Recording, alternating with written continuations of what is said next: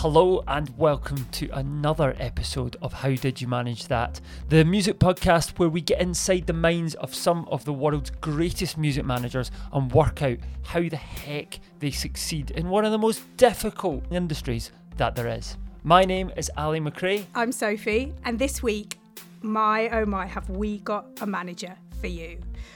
You might know him through uh, a little known act called AJ Tracy, but he also looks after some other incredible artists like Sega Bodega, Conducta, and runs his own management agency called Supernature. We're not going to go into too much in this introduction because there is just so much wisdom to be gathered from this episode. I think we should just get straight into it. That and I also read out his bio to him at the start of the episode. You do indeed, yes, yes. As always, while you're listening to the podcast, if you have something to say or you just want to tell people how amazing it is, you could just jump in and tweet us at Manage That Pod or Instagram, we're at Manage That Pod as well. And without further ado, here is the amazing Andy Musgrave of Supernature. Right, we are today joined by, and I'm going to go into full bio reading mode here, manager of several high profile international acts, including AJ Tracy, Conducta, and Sega Bodega, to name but a few, founder of independent artist services company Supernature, over 10 years' experience across artist management, label services, brand development, creative direction, marketing, and events. It's the awesome Andy Musgrave. You okay with that bio? Does that, that sound okay for an intro? Yeah, where's that from? Is that from my LinkedIn? I think so, yeah. I think it's probably more like it's more like twelve years experience now. So I Okay, need to give we'll a up little it. bit of an update. Let's round it up to 13. Um, so, yeah, I mean, this is the second time we're recording this because, you know, we don't want to dwell on it too much, but pandemic. As with every other aspect of music, we recorded this, we think maybe like nine months ago originally, and so much has changed, so much has happened. We're about to get the new series going. We thought it's only right to get the most up to date version of what's been going on with Supernature. So, how have you been, man? What's been happening? What's been happening? Um, a lot's been going on. I think the last couple of years, um, I've I've really sort of spent kind of transitioning from being a sort of a standalone solo artist manager doing everything myself to um, sort of biting the bullet and build starting to build a team and, and, and get a bit of support and get a bit of sort of expert guidance on things that I'd just been you know kind of winging it for so long. Um, and it's been really it's been really positive. Um, it's been really good. I've got a team of um, around about 10 people now. Wow. um, working mostly remotely, um, and um, yeah, it's uh, it, it feels good. It feels like we're we're in a good position to support um, more artists and to a higher standard than I was ever able to do um, by myself. Um, so I think a, a big learning for me has been um, get help, get help when, when you need it. Yeah, so I, I, I read a bit of advice at one point, um, and it said like as soon as you can afford to hire somebody as a, as a sort of a freelancer, like do it straight away. Brilliant. It, it took me a while to um, action that advice, but since I've done it, yeah, it's uh, it's been it's been great. Do you think it took you a while? Because uh, one thing I think managers that we've spoken to on the podcast before say is it's it's you're so used to doing everything yourself and being this one man band for your artist that there is an element of suddenly relinquishing control and maybe the vision Yeah. and relationship you have with your artist to someone else, and that can be kind of scary, Yeah. right? It's yeah, because the thing is, the the, the artist manager relationship I think is really unique in that as the manager, your your your your, your role is to is to really deeply understand um, their vision and to sort of you know execute that vision across all areas of the business. And what you often find is as you start to um, hand things over to people that are less committed, naturally less committed to the project because they don't have that direct relationship with the artist, you find the vision just gets kind of diluted a little bit. Um, even if the person that you're outsourcing or the, the team that you're outsourcing the work to, even if they are more capable of doing that specific job, it might not be in the in the pure vision of the artist, and so it's not. You know, you, you worry about the output being, um, you know, truly authentic. So that's a big part of it. Is is um, yeah, you know, feeling as if um, no one else is going to do that job with the same level of care and attention that you as the manager are. Yeah, definitely. I think um, maybe what we'll do is we'll take it back and talk a bit, but more about your management journey so far. Um, I believe, and I don't think this is LinkedIn. I think this is research. Did you start out managing Rinse? Sledge and Slimzee, is that right? Like DJ uh-huh. Slimzee, mm-hmm. and then yeah. it kind of grew from there. Can you tell me a bit more about that relationship mm-hmm. and and how that came about and how that developed into to what is, I suppose, Supernature today? Yeah, well, I'd been um, I lived in Bristol for 10 years. I actually studied um, graphic design in Bristol. Um, spent a few years working in a in a, a, sort of quite corporate job as a graphic designer in an architect's firm. Um, quite quickly um, started to kind of creatively supplement that work by doing um, uh, artwork for uh, promoters in in the city who I was meeting, uh, doing interesting club nights and um, then decided to set up my own club night, um, largely largely for the sort of the thrill of like being able to build the brand of it mm. and to sort of cr- like craft the sort of the visual presentation of it and to craft the sort of the musical curation and all of that stuff. I was never that into the parties themselves. I, I was never really into sort of you know. the, the enjoyment of the night. It was more about the curation and the bringing people together that I was interested in. Mm-hmm. Um, off the back of running the parties, um, which I did, I, I, sort of grew a team of people around the, the, one sort of main party that I did.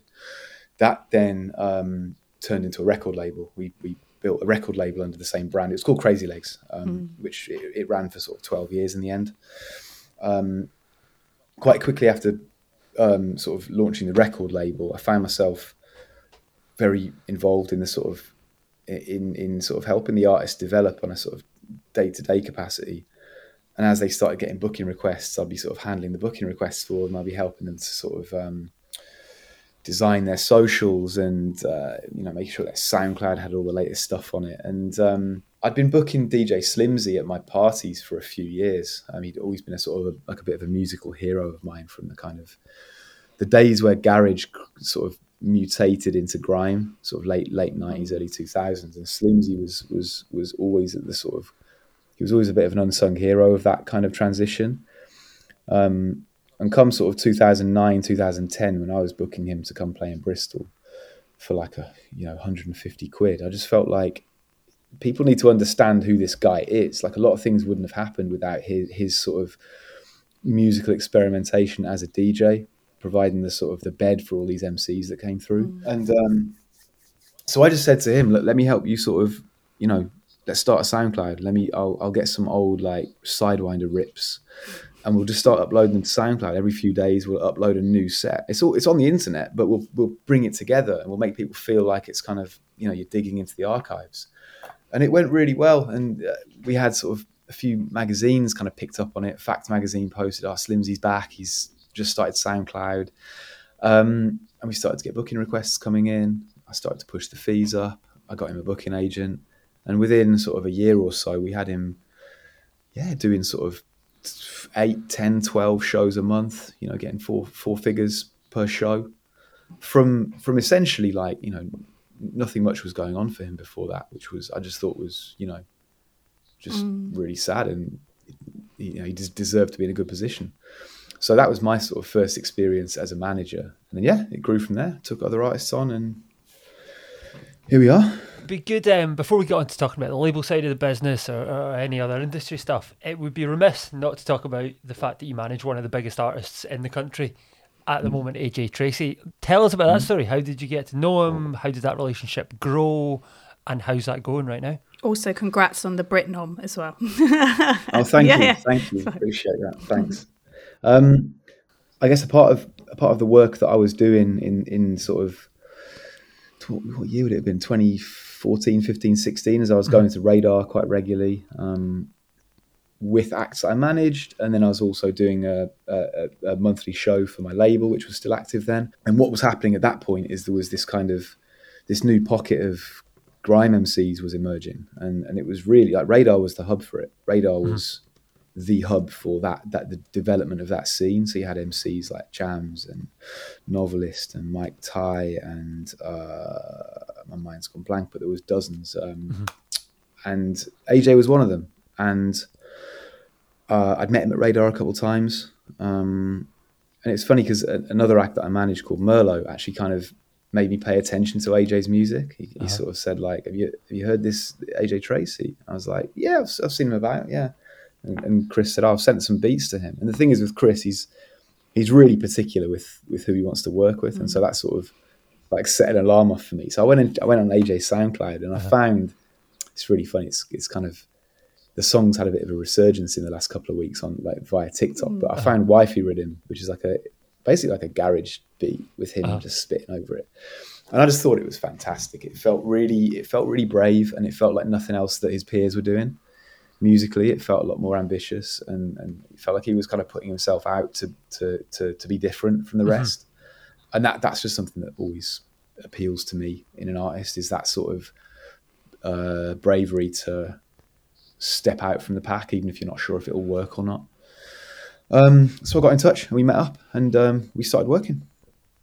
And was it a very sort of ethoses aligned? Like you both had yeah, same way, independent sort of ethos. Yeah, it really, yeah.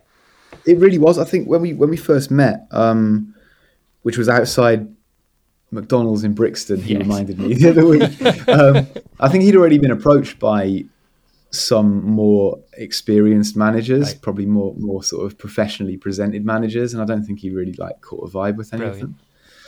Um, I think I think I think we had a similar sort of. We were both kind of like, you know, trying to sort of forge a path in what we were mm-hmm. doing, and I think there was just some alignment there. I think also I had a sort of a good, a good uh, understanding. I'd been involved in the history of the genre that he was yeah. coming up in as well in some small way. So I think that sort of gave me a bit of extra credibility as well. Yeah, mutual respect.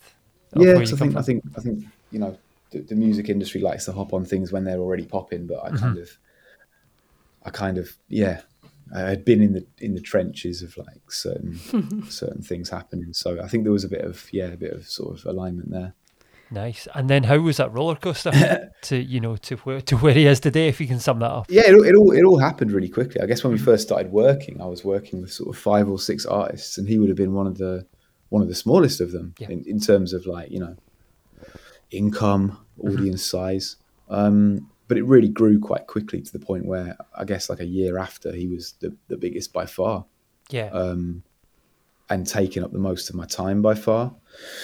I think when we first when we first linked up, he'd sort of half written an EP and he'd already announced it and he'd already announced the release date, but it wasn't anywhere near finished. And so I was kind of thrown in at the deep end of kind of project managing something that that didn't exist yet, and just kind of pulling pulling that into into into some shape and uh, getting it out there. And that was the Alex Moran EP, which was actually the second EP that he released. He'd already self-released the front EP prior to that, which is what Wifey Riddim was on.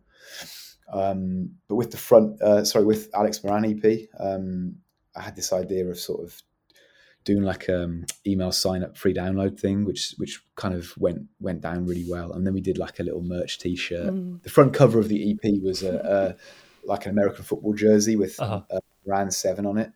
Um so i had the idea of doing like a little merch run of that and we did that. I sort of shipped it out of my bedroom in bristol. Um but that flew out and um yeah, I mean, you know, carried on from there. A year later, we'd released uh, the Lil Tracy EP, um, Thiago Silva had been been and gone at that point. Yeah. Released a Lil Tracy EP November the following year. I think 2017, 16, 17, one of those 2 uh-huh. um, and that was where that was the EP. That was the project that got him featured on everything like you know BBC Sound Poll, mm-hmm. um, uh, Vevo wants to watch. There was five or six kind of emerging artist showcase platforms that that picked him up at that point.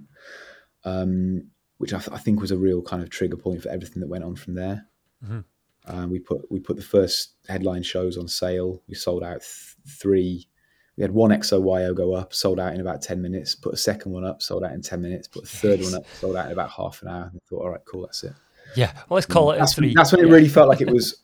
That, that, that's the point where it felt like it was really like moving beyond the, the pace we'd expected it to and it kind of just carried on from there. Yeah, and was was that period quite hard for you guys, being so independently minded and having done so much work, you know, independently and then together to to build it yourself? I imagine quite a lot of things were starting to come to you. People were coming to you, labels coming to you. Imagine how was mm. that period? I mean, it was it was um, it was busy.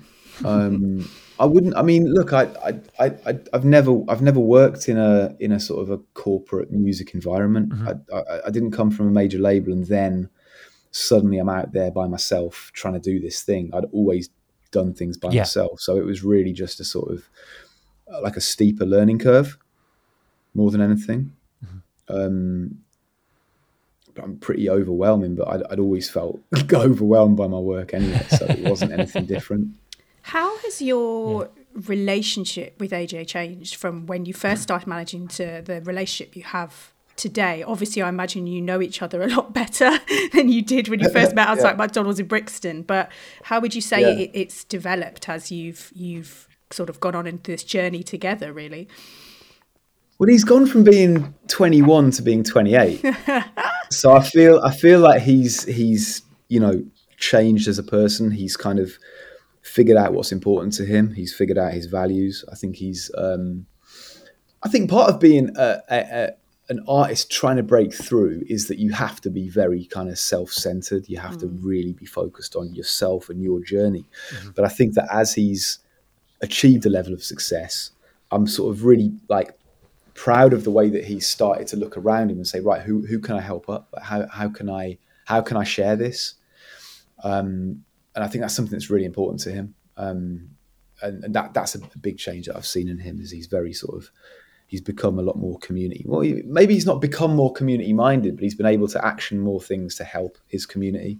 Yeah, he's got the know, platform. Yeah. Yeah, yeah, and that's not just with musicians. Like he helps a lot of artists around him, but he also, um, you know, when it's Christmas, he goes and he, he buys like a hundred turkeys and hires a van and Yeah. just goes around goes around his local area, like giving turkeys out and stuff. And it's like he doesn't even really want to sort of publicize it, Yeah. but he just, you know, does things like that of his own accord. that was going to is- sound like the weirdest promo drop of all time. I just bought hundred turkeys and put my EP in on something. That's very weird, but now it's Christmas, it's charity. It makes sense. So I was thinking, where are we Yeah. all wearing Alex Moran shirts? These turkeys, but that's strange. I think it's it's it's. I, I just think that personally, I feel it's really important that artists that have achieved any sort of level of success, you know, find a way to share that and, and sort of, you know, Yeah. help the next artist up. 'Cause I think another thing for AJ is that when he was when he was coming up, I don't think he felt. I don't think he really was. I don't think he had a lot of support from sort of musical peers. Mm. Um, I think a lot of the sort of the more established grime scene, a lot of the established grime scene, like really supported him. People like P Money, uh, Skepta, JME. Uh, I, I don't want to miss any out, but there are others. Um, really sort of, really kind of helped him up and welcomed him. But then Yeah. I think large parts of that scene weren't really receptive to like the youngers coming through, and Mhm. uh, it's it's it's strange. I think he's kind of yeah often felt like he didn't really get uh, that much support from other artists in his early days, but he's thankfully he hasn't got the same attitude towards hmm. you know the youngest coming The next now. generation, yeah. Yeah, was that yeah. was that a frustration at the time, or was he just like, let's just do it, let's just go our own way? Yeah, a bit of both. Yeah. I think a bit of both. Yeah, I think it sort of fired him up, if anything. Nice. Well, I'd love to chat about one of your other artists, Sega Bodega. A completely different world. You know, my impression I've known Sega Bodega's work for years, like on Uh-huh. Radio One late night. He is always just, you know, musically totally pushing things forward, but visually as well. His journey, you know, he's been making and producing consistently better, more inventive music, and it seems to be it's really kicking off now. You know, the people he's working with. Um, how's Yeah. his journey been? It's been it's been really good. Um, I started working with Sega probably um, less than six months after I started working with AJ. Right. Um, Sega at that point had been he'd he'd been around for sort of 4 or five years. He'd sort of he'd done like Radio One Big Weekend Yeah. like years prior, um, but but sort of he'd got a few kind of industry plugins, but hadn't really ever built uh, like an audience from it. Yeah. Um, and so when I came on board, um, I, I actually released uh, an EP of his through my Crazy Legs label before we worked together in a management capacity. Um, so it was a kind of like it was like a really kind of useful accidental test run. Um, Ah, nice. Was, that wasn't of- the EP that had Luxor Quest on it. There was one track that always sticks out in my mind. I think it was Luxor No, it Quest it was- Three or something. Unbelievable.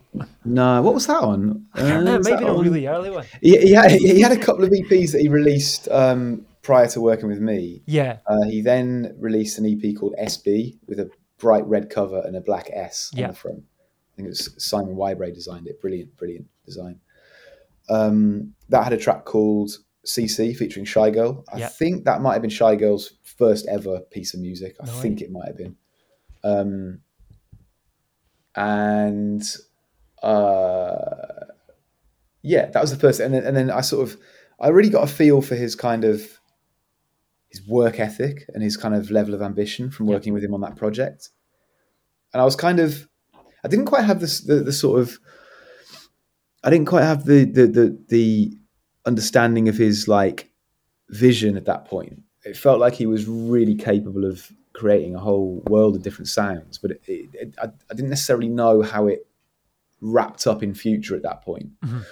But his work ethic and his sort of desire to just elevate um, was really was really impressive, and and so I thought let's let's try a management thing, and we did that, and I think that my my learning from that is that you know work ethic plus ambition equals the the artistic package further Yeah. down the line, and I, I, I've, I've you know I've been able to wa- watch him develop as an artist through that you know relentless work rate um, to the point he's at now. I think when we spoke a year ago, I think the position that he's in now compared to when Mhm.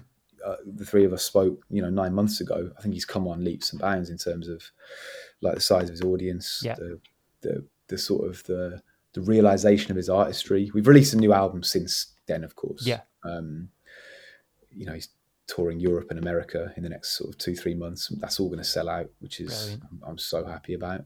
ah, I'm pleased to hear that. Um, It's good news. Yeah, it's it's it's looking good. I, I was just looking at the the US ticket sales yesterday. It's like we're going to do 700 tickets in New York, which is like the same Wow. as same as London. Amazing. That's amazing. It's really it's it's yeah it's it's really good. It's really good. Um, Yeah, that's starting to match the ambition of of, of the Yeah, artist. You know, that's totally. amazing. totally, totally. I, I think that Sega's journey has been like if you're looking at this, if you're looking at sort of you know commercial metrics, his Uh-huh. journey has been a lot slower than AJ's, but we've just taken it steady. And I think there's never been any any um, we've never tried to rush anything. There's never been any sort of desire to take shortcuts. Great. And I think that that approach over a long time, combined with you know strong work ethic, um, I think that manifests itself in success. yeah, man, and that's to be celebrated. yeah, literally, I, I'm I'm I'm as excited about selling 700 Sega tickets in New York as I'm about selling you know 20,000 Ali Pali tickets for AJ or, or you know main stage Reading Festival. It's it's this it's it's more about the it's more about the the, the progression than the sort of comparing the sort of the raw metrics. Yeah. Yeah. and those first day kind of early smaller shows are, are kind of where you Yeah. you get to have a kind of step back moment and be like, right, this is happening. We're building something, right? It must feel Yeah, feel quite amazing. yeah. Um, Yeah. Let's talk about now one of my favourite people, Lovely Collins, conducta. Best smile in the music industry. If you haven't seen Conducta Smile, it's everything. Cracks me up. Um, so you're working with him and obviously has Kiwi Rekords now. Um, Yeah. I love him. I think he just does fantastically well in terms of whenever I see like I hate to use the term organic social, it's such a marketing word, but he just Mm-hmm. Yeah. is so much fun on there and when he does lives and Yeah. things and I feel like his audience is, is Yeah. really built up from that really kind of fun party vibe that he has, especially now, you Uh-huh. know, he's he's had great success with some of the garage tunes he's done with AJ and things. So how Yeah. um how are you looking to build with with Conducta now and, and that label? Now you've now we have got Collins live is- back in the space that we need it to be. Yeah. Well, we did. We we did a, uh, a conducta's first headline tour. Um, we called it Conducta's Crib, which was named after the the live streams we did Yeah, yeah. lockdown. I saw a lot of them. They cracked And me up. we- Yeah. yeah. So what we did with the um, the club shows is we tried to sort of recreate the kind of house party vibe. We had him play all night, so he would play the first tune of the night. He played the last tune of the night. He would play for five, six hours in some cases. We would make sure that in every in every I think there was a couple we weren't allowed to do it, but in I think in in most of the 14 or 15 UK shows that we did, we would have if, if there was a stage, we we would make sure that security would allow we put put some steps in, allow the crowd to come up on the stage. Mm. Behind him, nice. you know, to get that sort of like boiler room vibe. Yeah, yeah. It's like the party is, is in front and behind, and so we had that real sort of intimate feel at these shows to make it feel like you know you're really sort of connected with him in the same way that we tried to do with the live streams. Um, and that felt really good. I think we sold out all all but I think there might have been a couple that didn't sell out, but most of them just sort of flew out. Um, the thing with Collins is he's, he's like he's the ultimate sort of modern day creator in that music is a part of the puzzle, but it's certainly not all of it. Mm. Like his his kind of his kind of charisma and his um, like you say his like social media um, kind of character is a big part of it, but also like as I mentioned with AJ before, I feel like Collins has really developed as a sort of um, he's really taken his responsibility on board um, to his community, um, and with Conducta, that's really sort of come out with the the label the label side of it as well. We you know we built Kiwi Rekords as a way to create a sort of a hub for all the the young uh, UK garage producers that were kind of coming up in different places and not really connected together at the time, sort of three, four years mm. ago. So we built the label as a way to say, like, okay, there's a home for all this now. Um, we're going to start releasing some of it. We're going to start doing events so that some of you can come and get your first gigs with us and things like this. And so I think that maybe more than anyone that I work with, he's really taken his responsibility as a sort of like a like a leader sort of figure really seriously. Um, and it's yeah, it's almost as if the music is it's not it's obviously it's not a side thing, but it's it's it's only a part of the big picture of who he is as a as a public figure. And I think some of the things that we talk about for the year ahead are are actually non-musical. We, we, talking about sort of. I won't. I won't talk about specifics, but there's other projects that he wants to get involved with to expand that kind of community support um, angle mm-hmm. in, in in other potentially even more meaningful ways. Um, and so that that's what that's what he's really about now is is sort of you know building his building his platform yeah to, to help others yeah, there's nice. something about him. I don't know why it's such a weird reference, but I always think of like Andre 3000 when I think of conducta because I think he definitely right? has that theatrical element in him. Like he could, oh, yeah, he totally. could totally do a video totally. where he is dressed like I know, a Rick James from the 70s in a crazy suit yeah. and do a whole like fake dating show online kind of thing. Like I could just so yeah, see that totally, element of theatre around him. I just think, oh, he could be like just an Andre 3000. that's the reference. I that's a great. That's a great idea, by the way, for our next bit of. There we go. Content, there we go. So Won't even ask for any points or anything just take it, go for it. But yeah. Did you see the um? Did you see the uh, the the uh, the film um? film reference we did at Christmas, the uh, Love Actually thing. Yes, yeah, with the the, the um, what do you call it? Taking the the leaflets or not leaflets, yeah, papers. Yeah, yeah, yeah. yeah, yeah. That's funny, but yeah, no, I, I just yeah, I just got so much time for him. He's just such a, such a light in the world in such a gloomy yeah, two years. You can't, you never ever no, log totally. on to anything conducta doesn't feel miserable. It's not possible. Like yeah. you're just like this guy is great. Like it's just amazing. Let's um, talk about the non-management side of Supernature and the rest of the business. There, the service companies, the the creative side of things. What's the kind of what's the kind of ethos behind that, and and how did that come about out of those early days? Of management? the ethos, in a nutshell, is to do all the things that you would normally have to pass over to somebody else to do, and to do them through the lens of the manager, right? And to, to do them truly in the vision of the artist without any sort of compromise. That's that's the that's the purpose of it in a nutshell. How we got there was very soon after sort of founding the company, which was like four four years ago now. Um, you know, the various artists that I manage had projects coming out. We had you know music done, mm-hmm. products created, ready to sort of deliver, but we didn't know, didn't have, you know, I had, I had various distribution partners I'd worked with, various labels interested in things. But what I really wanted to do was have a sort of a base level infrastructure um, for delivering stuff, um, just to get it out there. If we didn't have a partner for certain projects, so tried a few things, tried a few different distribution partners, um, and just came to the sort of realization that and sort of received uh, found found some information that that sort of made me realize that I don't need to partner with a distributor. I can build that infrastructure into the company. Mm-hmm. And so um, myself with Tom Lee, who worked with me for a, for a couple of years, we sort of set about trying to deconstruct how people set distributors up mm-hmm. and what the component parts are, um, and how you set about uh, sort of deconstructing it and working out how you you know how you deliver your content to you know the, the 300 or so yeah. uh, digital platforms globally how you you know get the money back and how you uh, you know account the money back to the artists and all the sort of operational um, parts that make up a distributor. And we we sort of over a long difficult period of time just basically sort of figured it all out tried a few things tried a few software solutions worked out how to do the deals um, and we've been refining it ever since, really. But the, you know, at the base of it, we have we have distribution capability in the company. It's not being partnered with another distributor.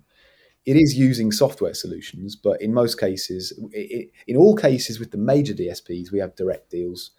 We deliver the content directly to them through our software partner, and we um, receive the money directly back into our bank account without anyone touching it first we then can account it backwards to the artists and the contributors. And so that means that we've been able to essentially build all the layers on top of that that, you know, everything up to a sort of a large record label would have. So you sort of you've got the distribution at the bottom of it, and then you've got you add the sort of uh, sort of label operations side, which is the sort of business affairs, doing the deals, um, contributor accounting, and all that sort of stuff. And so we essentially have all the component parts of a record label in house, which we're able to now um, pull into different combinations to offer whatever type of support our artists need. So if we've got an artist who just needs a record, just delivering, doesn't need any marketing support, no product management, just a track to deliver, we can just deliver that easy. Just go, just fire it off.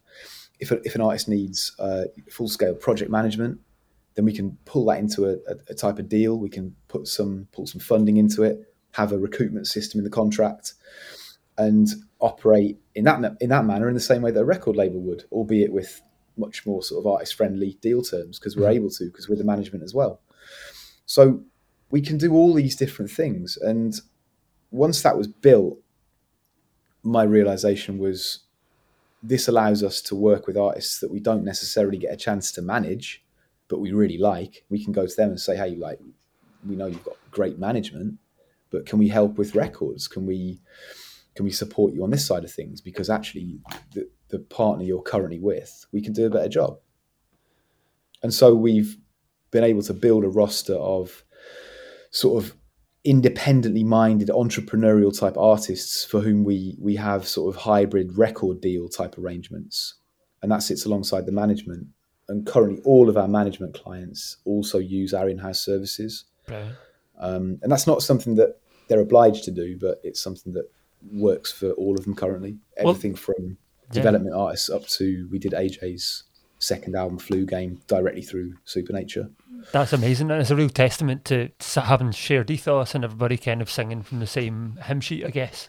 In terms of that, it just it, it, it just feels like it just feels like the best as a manager it feels like the the absolute best solution there can be and there's nothing to say further down the line there's nothing to prevent us from you know upstreaming as they call it uh, a, a yeah. record to another label mm. you know if a major label comes along and, and, and, wants to partner with aj it's it's it's there's nothing stopping him doing that if we mm. deem that to be the best pathway for his next sort of successes then we do that but it just happens that until this point, the best solution has been what we have. It's interesting what you're saying because obviously I am sure that there have been many major labels who have wanted to to partner and upstream AJ and work with him. So mm-hmm. without maybe you going too much into the the financials of it, why has the decision mm-hmm. been? Because I'm sure there has been some some nice checks on those tables, been to mm-hmm.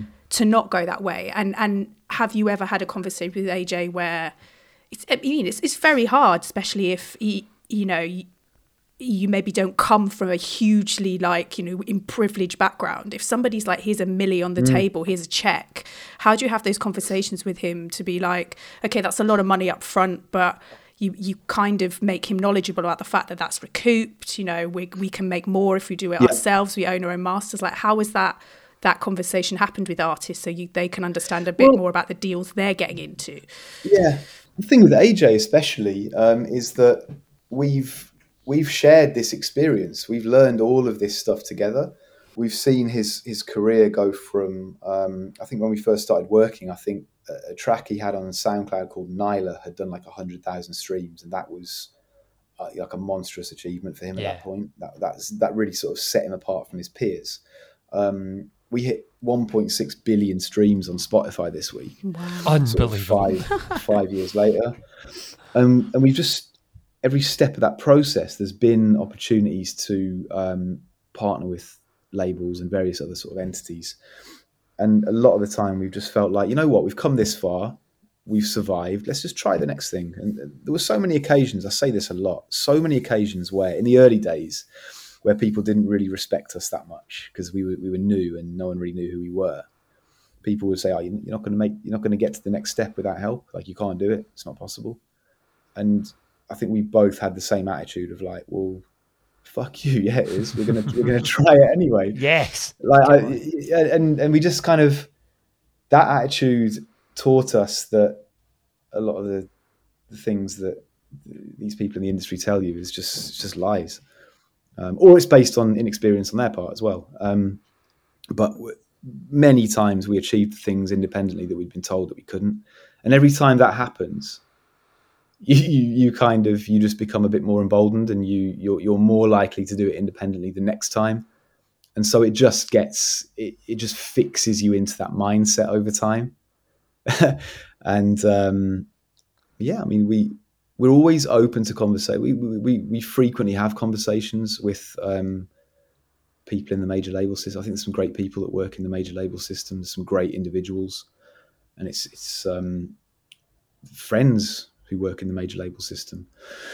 but um, I just think it would have to be something. It would have to be a. I don't know what the deal would have to be. I don't know what the offering would have to be to to make it a no brainer for us. There's often like temptation, and not not not even from a financial point of view, because you know he's set financially he's set he's, he's you know he's bought he's bought his mum a house he's bought himself a house like he's he's set. So it's really about when you're assessing these hmm. kind of offerings it's really about looking at the people that make the team up and and sort of looking at it like because you know you're gonna you, you you know that the financial terms are not going to match what he currently has if you go and do a deal like this it's impossible um, even if he were to go and do a straight distribution deal with someone, it, it can't match the terms that I can provide him because if I do the distribution for him, I don't take a management cut. Yeah. So it's literally I, there's no one else getting the same gross percentage of earnings as AJ in, in the country. I, I don't think. Um, Where was I going? Okay. Um, but it, so so it would be impossible to match the financial terms. So it really has to be about um, is a uh, is a sort of reduction in the financial terms um, negated by um, much more expertise on the team side? Can can can the team take us international, for example? Can the team create the same uh, audience that he has in the UK in ten other markets globally? Then it becomes worthwhile. But no one's achieved that for a mm. British rapper before. There's no precedent of anybody achieving that, and so it's it's really hard to actually imagine how anyone could do it. So elevation over compensation is what they always say. I think. Yeah, Um, I and, like and that. our I like manager that. saying to me ages ago, like you, one of the biggest lies that I think you said already. The industry tells you is that only certain people can open certain doors for you, and therefore, in order to get through those doors, you have to do these deals. But Yeah, I like to think that with the work that that we do with AJ, we're slowly kind of eroding that um, that attitude and showing people that actually the gatekeepers that used to be there aren't actually they're not actually there. Um, we don't want to dwell on it too much because we know that it is literally just just the hot topic at the moment. But we've got to touch ever so briefly on streaming, right? And the the kind of uh, there's a lot of news and a lot of social posts and things at the moment, which are, are, very good and very productive to show what people are actually getting paid from, you know, a billion streams on Spotify, a million streams, a hundred million streams on Spotify. Obviously, I think it, it's very safe to say, me and Ali would agree that the model is is broken and is not fit for purpose economically for, for any artist today, really. I mean, I'm sure if you are a top 20 artist, maybe you would ever so slightly disagree, but if you had an artist coming to you who who had a you know a nice deal on the table from a major but was you know starting to pop off what would your kind of advice be to them? Would, would it be to not do a major would it go independent? What would you you feel about the kind of streaming system first of all it completely depends on the the, the, the structure of the deal that's on the table if it's a traditional major label deal um, I know I'm like massively oversimplifying this, but the, the fact is that the standard traditional major label deal with the sort of, you know, 18% gross points to the artist, with everything being recouped via your 18 points or 16 or 15 or 14 if mm-hmm. you've got other producers getting points. Like you're not recouping. You're you're you're you're, you're not really ever getting to a royalty. Mm-hmm. Um, and for me, that is that that stands directly in the way that stands directly in the path of an artist being able to actually build a business and have recurring income. Living from advance to advance is that is not how you build a business. Um, and so it would really be about the deal terms. If a major label was offering an artist a deal where they were likely to recoup within a sort of reasonable period of time, and then once recouped, they're going to be able to get a decent percentage of the income, then it's a consideration for sure. There's a lot of press. There's a lot of you know very open dialogue going on around streaming at the moment. And i think we can agree that that the model is broken. And um, i know that's not just to say it's on the dsps the, the label deals are very much part of it. But what what change would you like to see and what do you think needs needs to happen the model is um, i don't know if the model is broken the, the the circumstances that brought this model into existence were a, a disaster. Like digital piracy, um, essentially just destroyed the sort of perceived value of recorded music in isolation. Mm.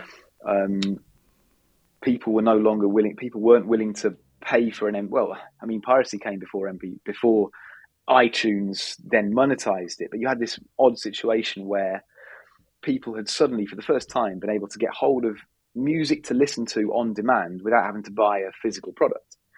So you had this sudden new reality of the convenience of listening to music without having to go to HMV and buy something, without having to, you know, pay a lump sum to get hold of it.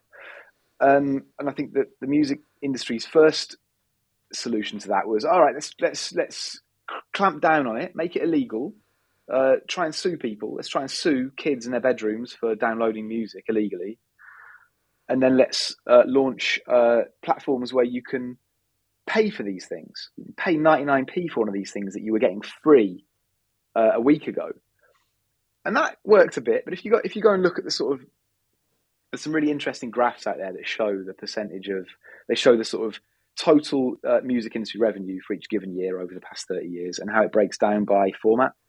And MP3 purchase was never it never made a difference. It, it sort of it, it kind of it, it replaced some of the lost CD sales, but maybe 20, 30% of it. It wasn't until the streaming model was introduced that the actual overall in the overall uh, annual revenue of the music business started to go back up and sort of recover from the the destruction that piracy caused. And so, from my perspective, the streaming model is it is what it is. But without it, the recorded music business wouldn't have survived mm.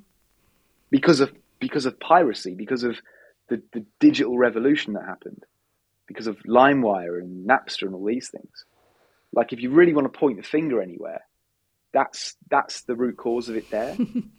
and whatever you think of Daniel Ek, whatever you think of the streaming platforms and their ethics today, you do have to accept that that model saved recorded music. It saved the the music business.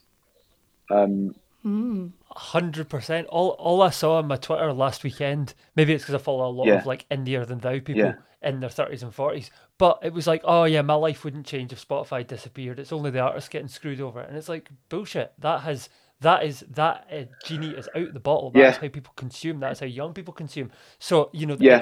there are a lot of faults Yeah. with it. Yeah, because because what what happened is that people were not, and arguably still are not, willing to pay for just music. People aren't willing to pay for just music. Yeah. People are willing to pay to go to a show and have a communal experience with Mm. music as the Mm. as the focal point. People are willing to go on Netflix and watch a film that's got music synced with it. People are willing to go on TikTok and, and consume a ton of music via audio visual content. But by and large, people aren't really up for just listening to music by itself. Mm. And so the actual Mhm. the actual perceive, per- perception of value of music is very low. And so what what streaming did is it restored a little bit of income to that. So it's it's making the best of a a difficult situation. But I, I- don't know what the alternative is Yeah, and here's the thing: if if if artists or labels can take this new technology, the Web three technology, and if they can start putting music, um, if, if they can start putting music on sale in the form of NFTs, where people have to pay nine ninety nine for an NFT, one of one copy of an album, one of one of a hundred, one of a thousand. Yeah. If the audience prefers that, then great, because that artist or that label can then stop using streaming. They've got their business model, but people don't want to do it. They want the convenience. They want to get all the music in the world for nine ninety nine. you tweeted last night an amazing retweeted uh, excellent Mm. Steve Albini thread, which really explains the Mm. minutia. If anyone wants to check that out, check it. You know, we're recording twelfth of February, and it's an amazing thread just to just to get that in there. And I think it's it's probably a a good way to look at and sidestep into the kind of new what's how am I going to use it? Let's just call it. I hate the term the metaverse, but let us call Web three. That's what we'll call it. It's a better term. And how you know it, it's a big thing at the moment, particularly with music going into NFTs and and metaverse and things like that. How do you feel that? I think what's interesting, particularly with things like you know decentralized finance, is there's this ability now for maybe moving forward for people to do deals within that space. That means that they recoup faster with their royalties. I don't quite understand how it works, but but when you see that kind of technology moving forward, are you a bit scared of it? Are you excited for it? Are you, are you ready to dabble with your artists in that space? How do you feel? I'm I'm really curious about it. I'm I, I never write things off without having a full understanding of them, um, which I think a lot of people do. I think a lot of people are writing this off as a fad. Um, I think a lot of people are not digging any deeper than drawings of monkeys going for millions of dollars and thinking, "What the fuck this? Is ridiculous." that, that that that particular detail right there, that's a bubble, and that bursts and that goes away. But the what's really interesting to me is that the technology that underpins all of this. Um, the idea that like the NFT isn't isn't the picture of the monkey. The NFT is a, a is a a bit of co- a bit of code that sits underneath it and connects it to the blockchain, and that bit of code gives you irrefutable proof of ownership of the of Mm. the drawing of the monkey, and that's what's really interesting is that that thing underneath, uh, because what that allows is for people to own digital assets, and that's never been possible before because digital assets without a code underneath can be duplicated, and, and every copy is identical. But that that smart contract allows you to prove that this one here is different to this one here, in the same way that an art print says one out of twenty in the corner, and the next one says two out of twenty.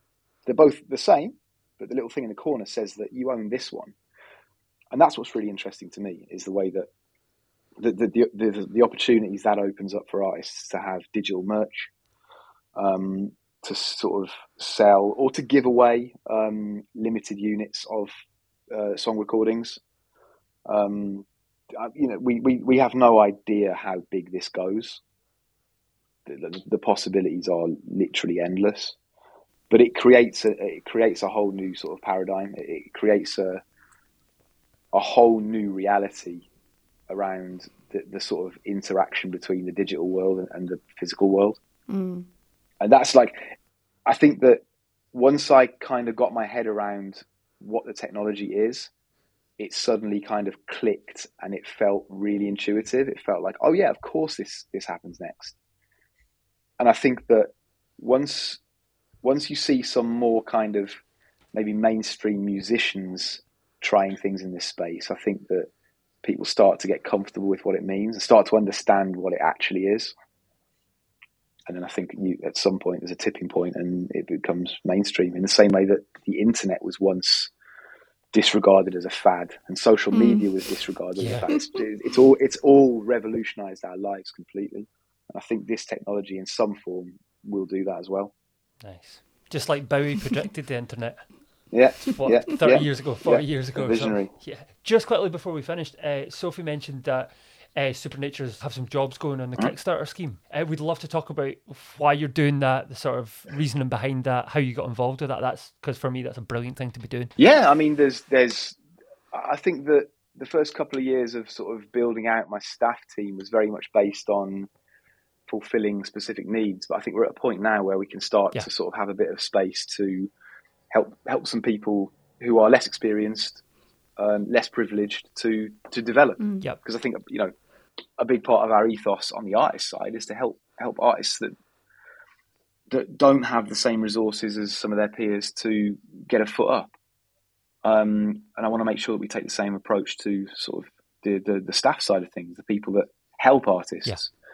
and sort of provide some opportunities there that's that's that's really Brilliant. it. More power to you on that. And then the one question that we always kind of end on: um, What is the song that is the soundtrack to your life? And it can't. It doesn't just have to be, you know, a big AJ song that was the first big hit. It could be a song that you grew up listening to. It was a song you always heard in the clubs, and it made you want to DJ or made you want to promote. Like, what is?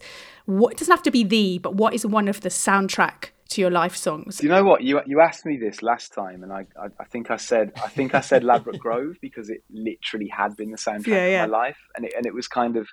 I'm gonna so I'm gonna do two. I'm just gonna explain why that was my last choice, and it's because that song was the sort of the point where everything mm. kind of came together for me and for Conducta made that song as well didn't he so um, it was his, his production Conducta yeah, yeah. produced it yeah yeah yeah so yeah it, it, was a real sort of like yeah things coming together sort of moment when that became really nice. popular. Um, but what I'm going to say this time is uh, it's a record called "Music Sounds Better with You" by um, a French duo. Yes, Stardust, of course, huge was, uh, track, massive yeah, track. It was, yeah, a legendary. It was track. a number one single in the UK in 1996, and and I'll tell you why I'm picking this. It's because when that song was on the radio all day constantly. I, I, I couldn't stand it. It was so repetitive and so and so and so boring and so monotonous, and I was so sick of it. And um, and one day we went to visit. We my, my me and my mum and my dad. I'm an only child. We would go and visit my mum's cousin in North Wales every sort of every few months. We'd just go and spend the day there. Her son is called Matthew. He's a couple of years older than me. Um, we haven't actually spoken for years. I follow him on Twitter and he posts like film reviews and stuff. I think he works in film production, but we haven't actually spoken for a long time. Um, but I got there and it was really coincidentally the, the, the, record I'm talking about was was like a, a, part of the kind of the, what we now call like the French Touch mm. house movement. Yeah, mm-hmm. Daft Punk was part Modjo, of it. Um, that kind of thing. All that. Yeah, Modjo was like a sort of a, uh, on the commercial end of it, but yeah, there was a whole sort of like a whole scene, a whole culture of, of house crossed over with hip hop coming out of France at that point. And we got to my, my mum's cousin's house, and, and Matthew had like, he was already deep into this stuff. And he basically showed me all these different artists that created context around this record. Um, and it was fascinating for me. And it was my first taste of like, I would have been, I don't know, how old have I been?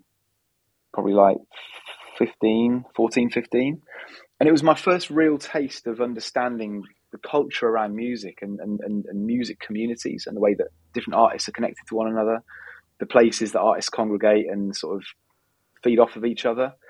And over the course of that one day, he showed me artists like Etienne de Crécy, Alex Gopher, um, what else would it have been? All the, the, labels run by the people behind Stardust, Roulé, uh, Crydamoure, which is the label run by the other guy from Daft Punk, and I was just so fascinated by it, and it set me off on this journey of like discovery about French house music. Um, and from that point, I loved the Stardust record because I understood because I, I, understood it. I understood I understood Yeah. what it meant. It meant it was the it was the the real it was the sort of realization of this whole culture of music that had, that had fed up from the underground all the way to the top of the charts in the UK. And so I loved it, and I still love it. That is an excellent choice. Amazing, Killer yeah. reason. Yeah, that song, that song that initially annoyed the hell Yeah. out of you, started Yeah. things off. Yeah. I love that. Brilliant, man. Fantastic. Um, thank you so much for not only doing this one Pleasure. twice. Um, eh, yeah. but we could speak to you for hours because there's just so much to chat about, so much to discuss. You've achieved so much. Thank you.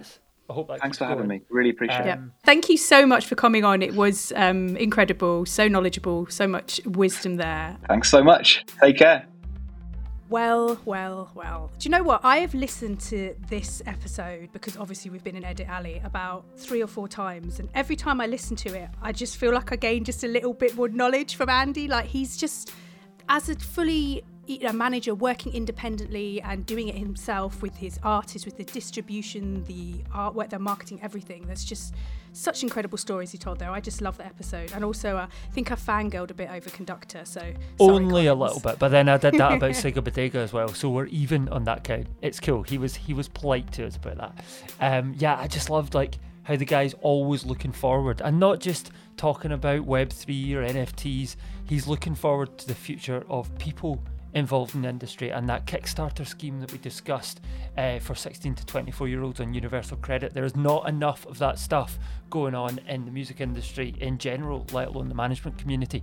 So more power to that. He, the biggest thing I just got from it, he just believes in people, and he believes in giving people a path and doing that independently and not being beholden to what anyone else wants you to do in this industry. So yeah, what a chat.